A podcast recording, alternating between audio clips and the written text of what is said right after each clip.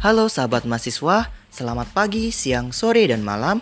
Kali ini kalian lagi dengerin aku, Arif Wicaksono, dari YouTube channel Inspirasi Mahasiswa. Bagi kalian yang suka dengan dunia kesehatan, yuk kunjungi channel Inspirasi Mahasiswa dan jangan lupa untuk subscribe ya. Oke, terima kasih.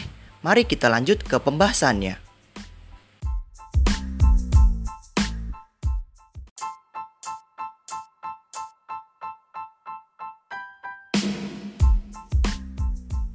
Pada pembahasan kali ini kita tidak akan membahas mengenai dunia kesehatan ataupun mengenai isu-isu kesehatan. Bahasan kali ini mengenai sejarah di balik pencipta lagu Garuda Pancasila. Yang mana sumber bahasan kali ini bersumber dari website historia.id dengan penulis artikel bernama Andri Setiawan. Hampir semua anak sekolah pasti mengenal lagu Garuda Pancasila. Lagu bertempo mars yang tak pernah absen dari daftar lagu wajib nasional. Namun, penciptanya Sudarnoto justru hampir dilupakan. Padahal sepak terjangnya cukup panjang dalam sejarah musik dan kebudayaan di Indonesia. Sudarnoto lahir di Kendal, Jawa Tengah pada 24 Oktober tahun 1925. Meski lulusan Fakultas Kedokteran Universitas Indonesia, ia justru berkarir di dunia musik. Menurut Her Sri Setiawan dalam kamus Gestok, Sudarnoto belajar piano, not balok, dan aransemen pada Jos Kliber dan Maladi. Ia juga belajar pada dua pemimpin orkes, yakni Sutejo dan RAJ Sujasmin.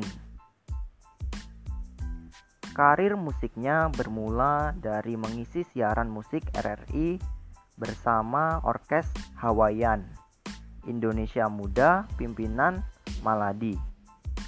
Kemudian sejak 1952 ia diangkat menjadi Kepala Seksi Musik RRI Jakarta.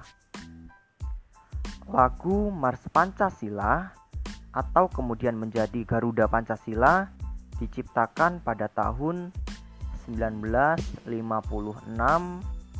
bersama seorang rekan bernama Prahar. Uniknya, Sudarnoto pernah memakai nama Damayanti untuk mengikuti sayembara penulisan lagu Mars Dharma Wanita dan ternyata menang.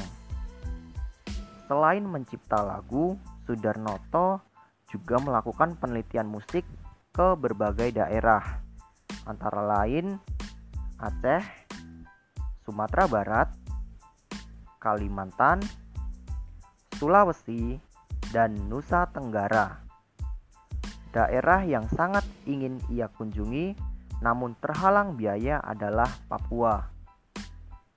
Sudarnoto meninggal pada 11 Januari tahun 2000 di Jakarta. Kini lagu Garuda Pancasila ciptaannya terus dinyanyikan sebagai lagu wajib nasional. Sekian sejarah singkat di balik pencipta lagu Garuda Pancasila. Untuk informasi lebih lengkapnya, silahkan akses di website historia.id.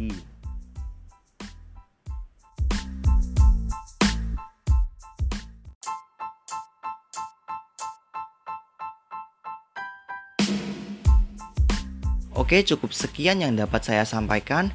Terima kasih telah mendengarkan podcast kali ini. Semoga kita bertemu di podcast-podcast selanjutnya. See you.